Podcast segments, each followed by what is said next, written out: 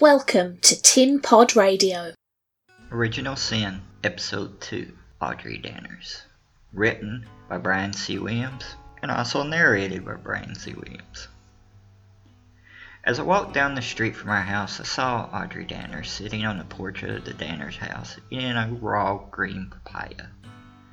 I could see her husband had finally gotten his way as her belly was full with the baby again. Now she would be quitting her job on the construction site and would be in his punch reach 24 7. This little street has a lot of stories, a lot of dark stories, but that wouldn't be one I will be telling you about either today or in the future. The circumstances of that story were so common, and still are so common, just wouldn't be worth the time for another take coming on the subject. I mean, anyone actually cared about someone like Audrey Danners, everyone in the neighborhood would have done something about it a long time ago. But the story I'm going to talk about is the, you know, path of that papaya. Because it's interesting when you look at the history of anything and it's also very interesting when you look at the travels of anything. Because there's so many stories told within those travels. Now, I don't know much about papayas. I'm a really, really white boy from a coal mining town. Maybe a little off to the side in what that coal mining town taught us. So I had never had a papaya until I went to college. But this particular papaya has a very interesting story, and it wanted me to tell it, so I will. That papaya's history started not in another country or another land, as we like to, you know, create that exotic image and separate people from the rest of us. That's the right way. But what I want to talk about is how, like, this papaya was grown outside of school. And this papaya was set there for a lesson.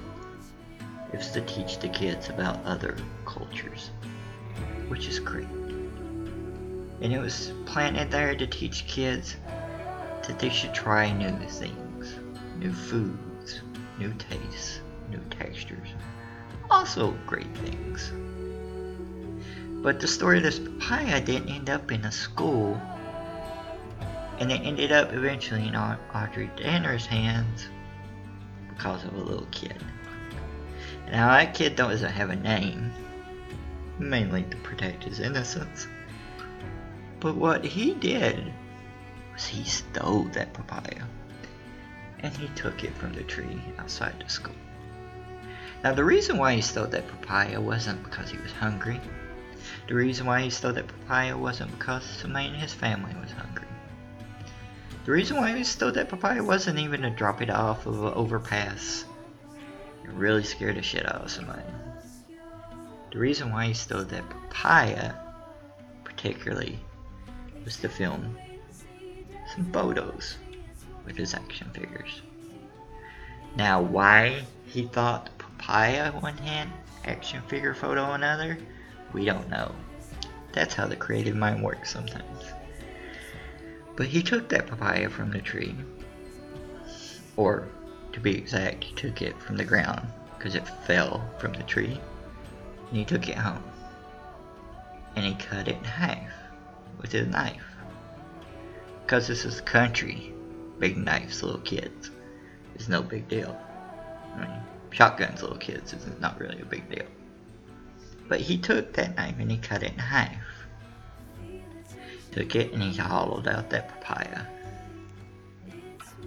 And then he threw it out. See, that was wasn't exactly a magic papaya either. It was kind of tainted by mm, otherworldly things in a way. And when he threw it outside, even though he'd hollowed out and kept the shell of it, he threw the real essence of it outside. So that papaya grew it was outside. It grew to be another papaya. And then somebody was walking by that little boy's house and they seen it and they were like, that's a papaya. That person was Audrey Danners. So Audrey Danners thought, I wonder if what they say about papayas are true. So she grabbed that papaya and she took it home with her. And she hid it for three, four, five days in the pantry. I mean, there was no circumstances where a husband would have probably found it anyways, and if he did, it's not like he would eat it. I mean, he thought papayas were invading the country after all, trying to take banana jobs. But, that papaya sat there, and it grew to be a symbol for her. And then when she finally decided to eat that papaya, remembering what she had read online about papayas, she knew that this was a choice she was making, and it was her choice to make. She was going to do everything she could to get out of this relationship. And that papaya was going to be her little companion on this road down to freedom. Or blood. That's how stories go.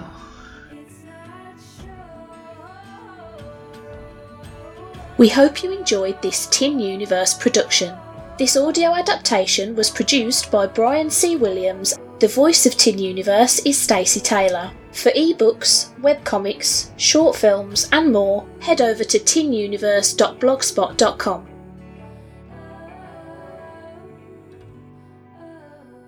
Give a listen to the podcast series Brain Leakage as we live podcast every single episode of Doctor Who from An Unearthly Child on. Yes, today is a set point in time. You can't change that, not even a Time Lord could. Brain Leakage on Tin Pod Radio.